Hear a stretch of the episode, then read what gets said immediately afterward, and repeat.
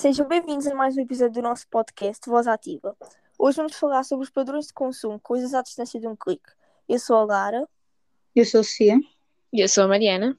E somos do curso Técnico de Apoio Psicossocial. E este trabalho é para a disciplina de Sociologia. Uh, os padrões de consumo são modelos específicos a que o consumo obedece consoante os fatores condicionantes, como por exemplo o tempo, o espaço, o rendimento e a cultura. O consumo é um dos comportamentos humanos mais influenciados pela época histórica e pelo espaço geográfico em que ocorre.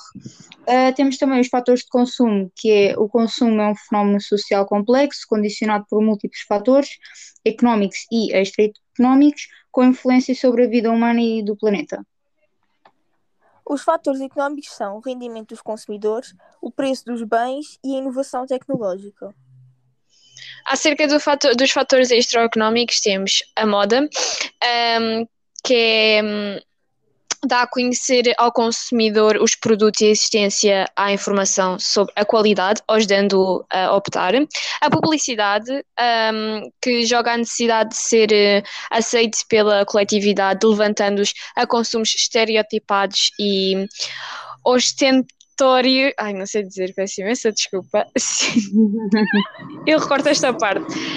Levantando a consumos estereotipados uh, e símbolos de ascensão social, uh, meio social e meio natural, que são fatores de ordem geográfica e cultural, condicionam o consumo. Os consumos no meios rurais e urbanos são distintos porque um, os modos de vida também o são e a alimentação é satisfeita de forma diferente consoante o meio sociocultural. Temos a parte do marketing, que é a criação de clientes e a sua fidelização, que passa a ser a finalidade da empresa, que irá desenvolver várias atividades. Estas atividades baseiam-se no conhecimento dos clientes, dos seus valores, atividades, desejos e comportamentos. Um, depois também temos a parte uh, da estrutura etária, uh, devido à idade, uh, e o género, uh, masculino e feminino, ou outros. Um, e é isso.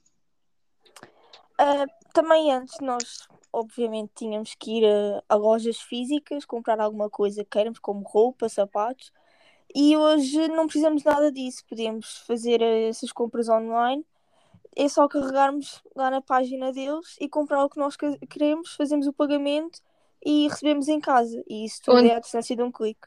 Onde temos muitas mais opções do que numa loja Exato. física.